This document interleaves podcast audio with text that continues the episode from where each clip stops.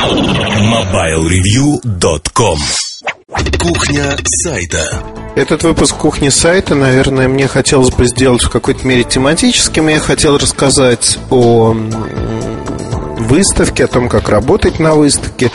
Потом подумал и, в общем-то, пришел к другому мнению, что многие вопросы, связанные с выставочной работой, они тесно взаимосвязаны с тем, что называется вообще видением рынка, видением продуктов и тем, что журналисты пишут, что журналисты делают, как они это делают. А, читаю сейчас замечательную книгу Аграновского о журналистике. Замечательно она несколькими моментами. Там есть мысли различные.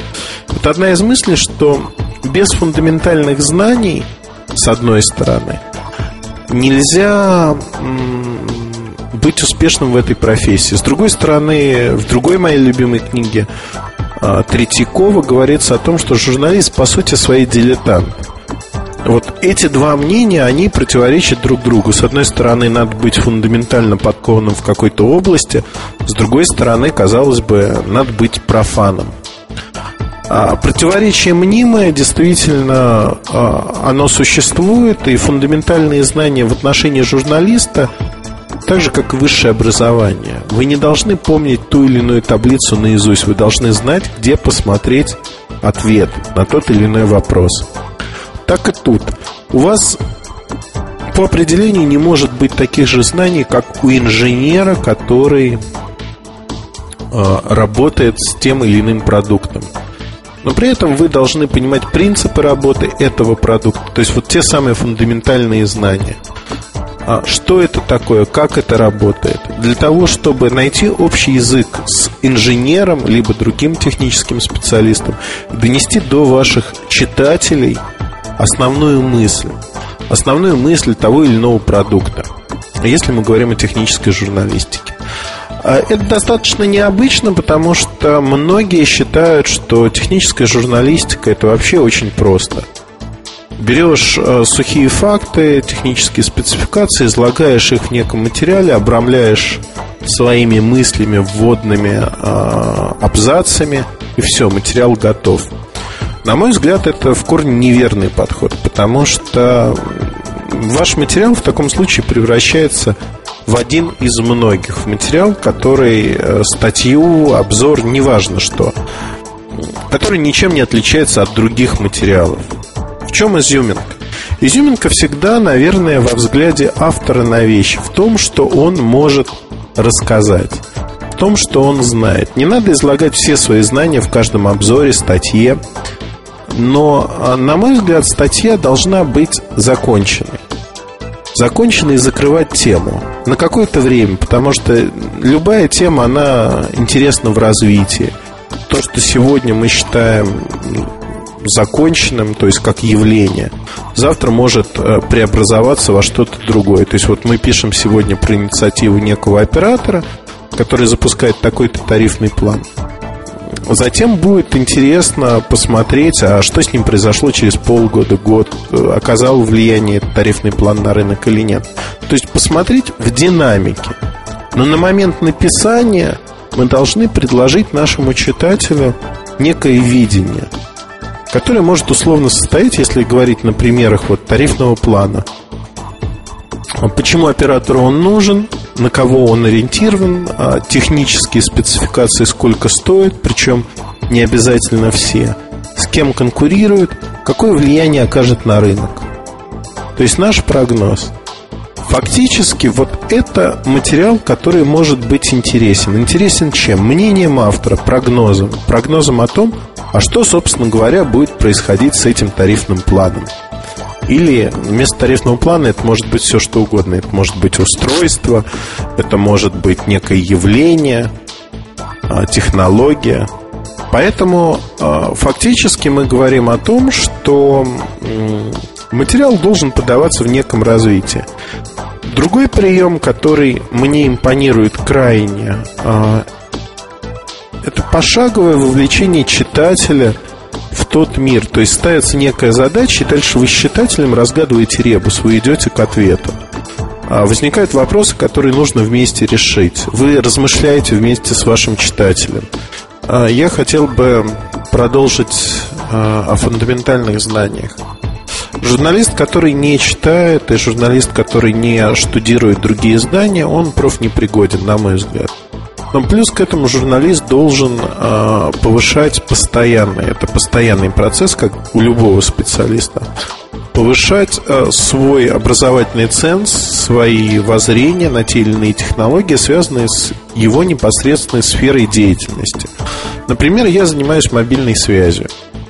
Я читаю все книги, которые выходят э, на русском языке, и все книги, до которых дотягиваюсь на английском языке, посвященные мобильной связи. Их не так много, к сожалению. Я не говорю сейчас о справочниках, либо о инженерных книгах, которые уж больно специфичны. А, тем не менее, мне интересны многие вопросы, и периодику, если говорить о периодике, я читаю постоянно. Многие мысли э, черпаю из... В этом нет ничего плохого, кстати. Черпаю просто пролистывая или прочитывая журналы коллег из разных стран. Зачастую я даже не понимаю язык, на котором... Ну, вот индийские журналы — это вообще мрак. Я не понимаю ни слова из того, что там написано. Если на немецком, французском, э, иногда шведском можно читать и понимать, о чем идет речь, то тут, в общем-то, мрак. То же самое, кстати, с китайскими журналами, но это отдельная песня. В общем, они весьма своеобразные и вызывают, скажем так, интерес такой своеобразный и специфический, скажем так. Так вот, э, безусловно, это нужная часть, но этим добиться фундаментальных знаний или таких базисных знаний в своей области нельзя. Базисные знания можно добиться просто копая ту или иную тему.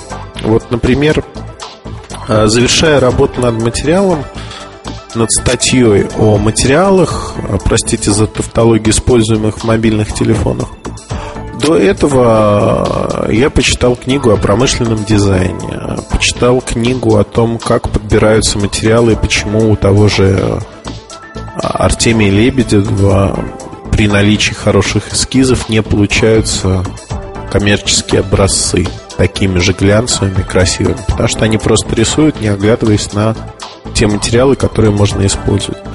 То есть фактически для статьи длиной там 4-5 страниц мне пришлось проштудировать порядка 5-6 книг. Я не говорю, что это все статьи такие, но вот для этой статьи, для конкретной.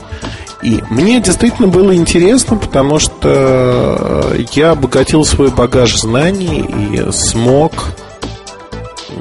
стать немножко более эрудированным в смежных областях, которые интересны в моей непосредственной работе. И вот тут очень важно, что когда мы говорим о статье, а, должно сочетаться и набор фундаментальных знаний, и эмоциональная окраска неких событий, того, что вот это мне нравится, это не нравится. И когда люди говорят о том, что эмоции не нужны, все должно быть роботизировано, стандартизировано, это все неправда. Эмоции привлекают. Если вы пишете статью, статью, которая интересна, эмоциональна, да, безусловно, кого-то этот пугнет. Кто-то скажет, ой, это все проплачено. Циников хватает. Но если мне что-то нравится, я смело пишу о том, что мне это нравится, а вот это не нравится. Вот с этим связан тесно вопрос, э, на который одна моя коллега ответила очень просто. Нельзя все время всех ругать и критиковать. Вот у тебя есть такая плохая черта, ты все время всех критикуешь, и у тебя уже имидж такой. Надо хвалить. Вот честно скажу, я после этого задумался и честно полез изучать свои статьи за там, последнее полугодие. Разговор состоялся не сейчас. А, честно признаюсь, сейчас может быть э, вот эта статистика похвала и ругань критика, она другая. Но, э, да, небольшой перекос в моих материалах есть. Перекос 60 на 40. 60 критики, 40 э, положительных отзывов. При этом сверхположительных отзывов нет. Критиковать легче, вот, безусловно скажу. Но, с другой стороны, таких прорывов, чтобы сказать «Ого-го», на рынке за вот тот срок не было. А были какие-то отдельные акции, всплески интересные. А вот что критиковать было более чем достаточно разных моментов. И вот тут э, мы приходим к мнению о том, что, на мой взгляд, э, неважно, в каком ключе вы пишете. Можно писать да, критику, которая не будет выглядеть как критика. Да, можно это делать. Но мне кажется, единственно, единство стиля и формы, оно должно соблюдаться. Если вам что-то не нравится, то вы вольны писать так, что вам это не нравится. Не оглядываясь на людей, которые скажут, о, он не любит такую-то компанию и то-то, то-то. Ну, простой пример, набивший оскомину, тут надо сделать, наверное, очень много реверансов, но привык не делать, поэтому не буду. Два примера, точнее. Компания Siemens которую, как известно, общеизвестно, я ненавижу до сих пор лютой ненавистью, у меня появляется изжога, ненавижу их продукты, а то, что я периодически называл какие-то продукты лучшими в своих классах, а, там C75, например, это все неправда и гнусная провокация. Безусловно, вот с такой точки зрения, наверное, компания и умерла в какой-то момент. А другой пример из современности. Apple iPhone и Apple Touch. Два продукта очень похожих и в то же время очень разных. Я считаю Apple Touch непревзойденным по своим характеристикам продуктом, а одним из лучших на рынке, а в какой-то мере революционным продуктом, действительно качественным продуктом. При этом Apple iPhone вызывает у меня неприятие, потому что это сделанное нечто на коленке – с весьма-весьма скромными характеристиками. Вот, казалось бы, очень-очень похожие продукты. Но различное позиционирование, различные идеи, заложенные в продуктах. И получается совершенно противоположный результат. Наверное, для молодого журналиста ставить себя а, вот в некую такую позицию, когда а, он высказывает а, такие резкие мысли, не стоит. С другой стороны, почему, если у вас есть эти мысли, почему их не озвучивать? Почему, в общем-то, прятать за словесами то, что вам не нравится? Мне не нравятся некоторые издания, которые пишут э, так, что читая обзор бюджетного флая или там какого-нибудь Максона и бюджетной Nokia, в общем ты видишь, что разницы фактически нет никакой. И вот и то, и то звонит, и то, и то имеет телефонную книгу какую-то. А вот берешь в руки эти аппараты и видишь разницу. Вот тут дешевый пластик, тут дорогой пластик. Ну и так далее и тому подобное. То есть фактически не надо нивелировать эти проблемы. Это не ваша проблема. Не бойтесь кого-то обидеть. А, чувство обиды это неправильное чувство. Вы журналист, и как журналист вы имеете полное право высказывать свои мысли о том или ином продукте. При этом, безусловно, вы можете быть дилетантом, можете а, не знать всех подводных камней. Да, безусловно, не надо врать о продукте, не надо приписывать ему ту функциональность, которой нет. Если у вас есть оценочные, субъективные суждения, что вот на мой взгляд пластик не такой хороший, как я бы хотел, это суждение неправильное, на мой взгляд.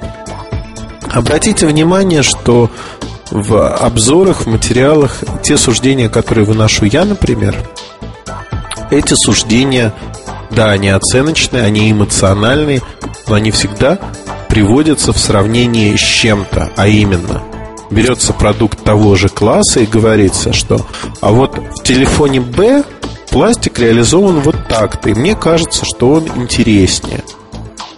Не говорится так, что а, продукт А плох, потому что там очень плохой пластик, и этот пластик не заслуживает ничего. Это не аргументация, это аргументация на уровне эмоций, чувств. Настоящая аргументация является то, когда вы а, действительно можете сказать, что вот это хорошо, вот это плохо. Потому что, потому что и потому что. И вот здесь фундаментальные знания, знания, которые есть, опыт, который вы накопили при работе с теми или иными устройствами, как технический журналист, они крайне важны.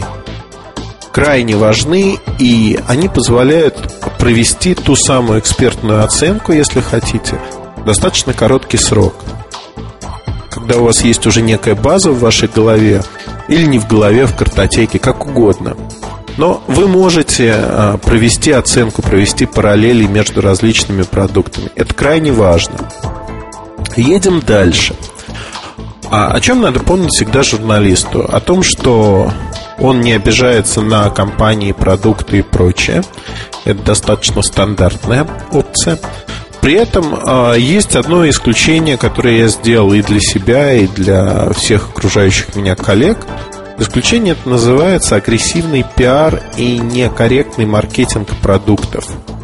Когда в уши меня, как потребителя или других людей, вливается неверная информация, противоречащая многим моментам, журналист получает карт-бланш, свободу действий на то, чтобы опровергнуть эту информацию сказать, что это неправда.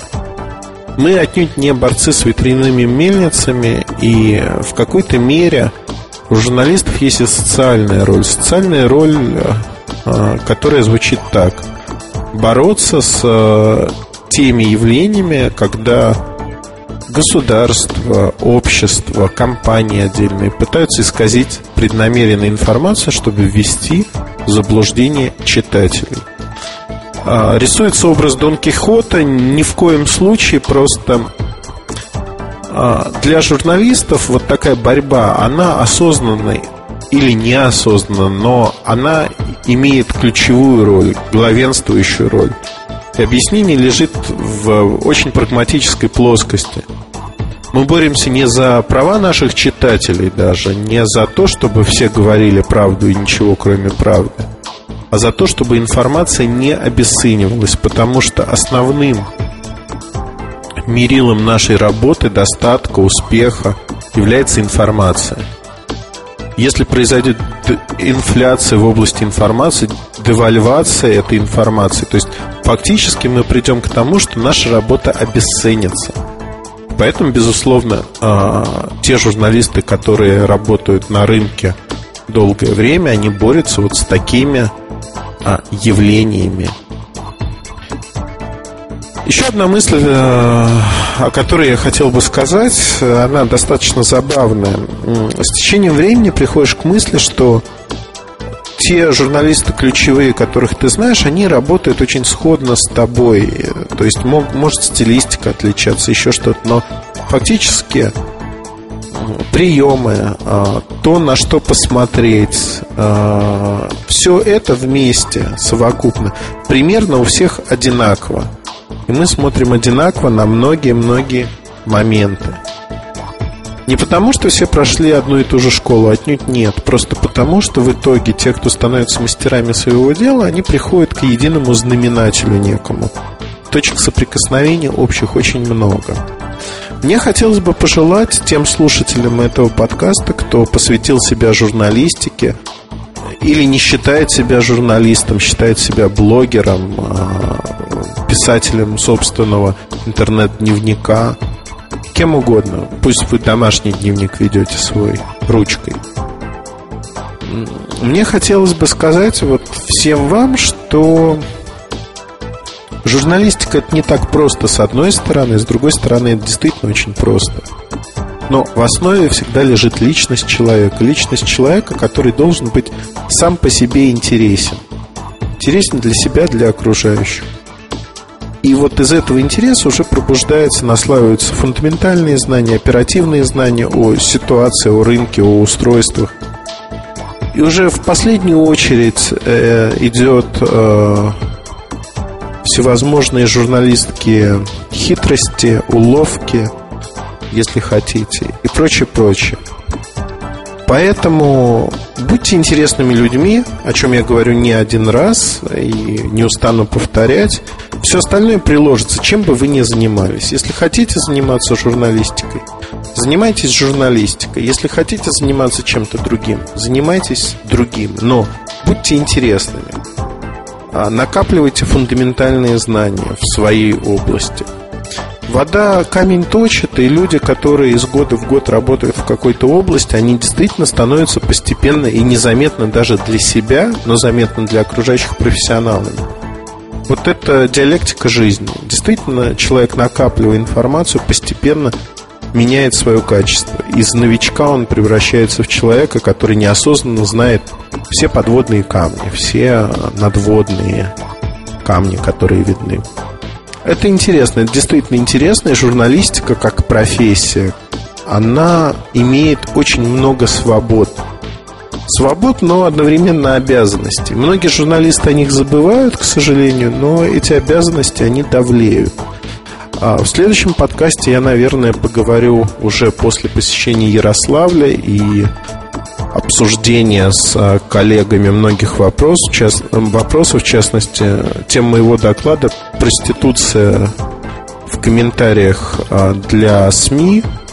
То есть то, с чем я сталкиваюсь как аналитик и как читатель, как потребитель информации – когда информация заведомо искажается, искажается в угоду статье, замыслу, либо в угоду тому, что у аналитика под рукой нет той или иной информации, все мы мазаны одним миром, но эту тему мне хотелось бы поднять и обсудить ее достаточно подробно.